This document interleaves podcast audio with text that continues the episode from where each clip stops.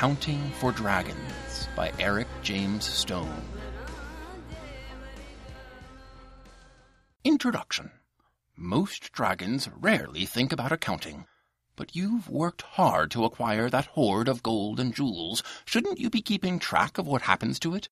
Just sitting on it isn't good enough anymore. That's why you need accounting. Here are some tips. Tip 1. A copper saved is a copper earned. Your hoard isn't just valuable to you, it's valuable to thieves. Once word gets out that you're sitting on a big pile of treasure, it isn't long before they come skulking about, their greedy hands trying to snatch the things you've gained through honest plunder.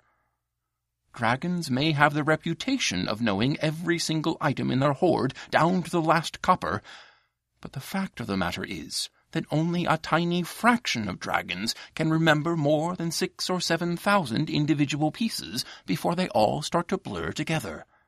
Admit it, you really aren't sure whether you have 27 ruby-encrusted platinum goblets or only 26. But thanks to proper accounting, you can have a complete inventory of everything in your hoard. That way, if you find something is missing, you can go on a rampage across the countryside, or demand a virgin as a sacrifice, unless your treasure is returned. Tip 2. Plan for taxes. The Dragon King will always demand his share, but you need to remember it's your hoard, not the king's. There are legitimate deductions you can take to reduce the amount you pay in taxes.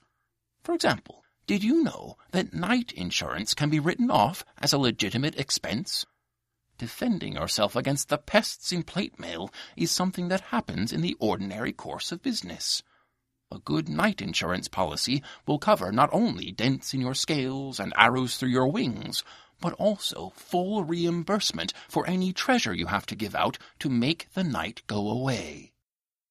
Many dragons forget that alternative forms of income, such as virgin sacrifices, are also taxable, and they get a nasty surprise when the tax bill arrives. Plan to set aside some treasure to cover the extra taxes. Tip 3. Keep good records. In case of a tax audit, you need to have good records. But that's not the only reason. Imagine the following scenario. You swoop down out of the sky onto some innocent village. Your teeth and talons are sharpened. Your breath is smoky fresh.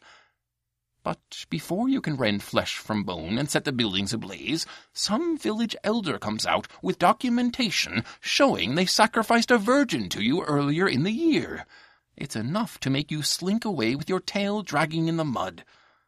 You can avoid such embarrassment by recording all of your income, including sacrificial virgins. Note down the amount, the source, and the date. Good record keeping also allows you to be more proactive. For example, you may notice that a particular village is late in offering a sacrifice. Then it's your choice whether to demand an immediate sacrifice or go wreak havoc on the village. Tip 4. Hire a good accountant. Maybe you're just too busy, or maybe you're bad at math.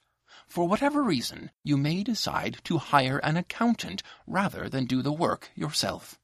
Generally, you have two options when it comes to hiring an accountant.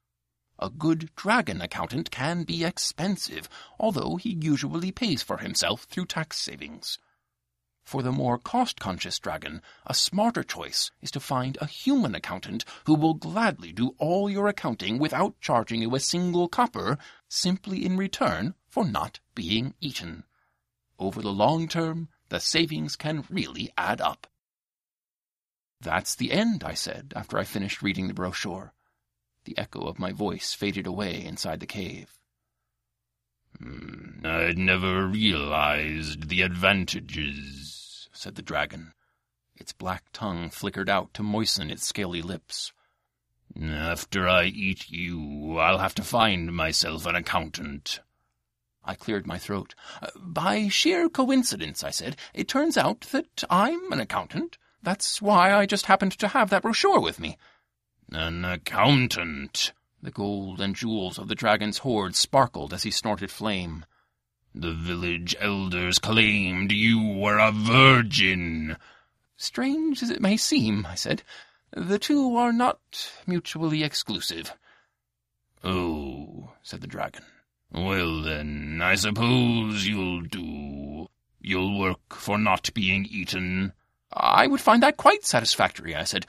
Uh, plus, there's a substantial tax benefit to you because an uneaten virgin sacrifice doesn't count as income.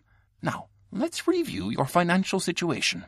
I'll need to see your tax returns for the past three years, your current knight insurance policy. But I don't have a knight insurance policy, said the dragon. Really? You're in luck. With a broad smile, I reached into my pocket. I just happen to have a brochure called Insurance for Dragons.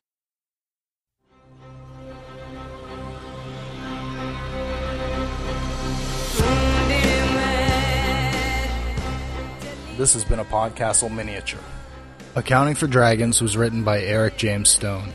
Despite taking creative writing classes in the 1980s, Mr. Stone did not begin seriously writing fiction until 2002. Since then, he has sold stories to the Writers of the Future contest, Analog, and the Intergalactic Medicine Show, where this story first appeared. It was read to you by Steve Anderson, who does freelance acting, voiceover work, storytelling, living history, and educational and interactive theater. You can find out more, or even hire him for your own voice acting needs, at www.sgacreative.com or www.greattaleslive.com.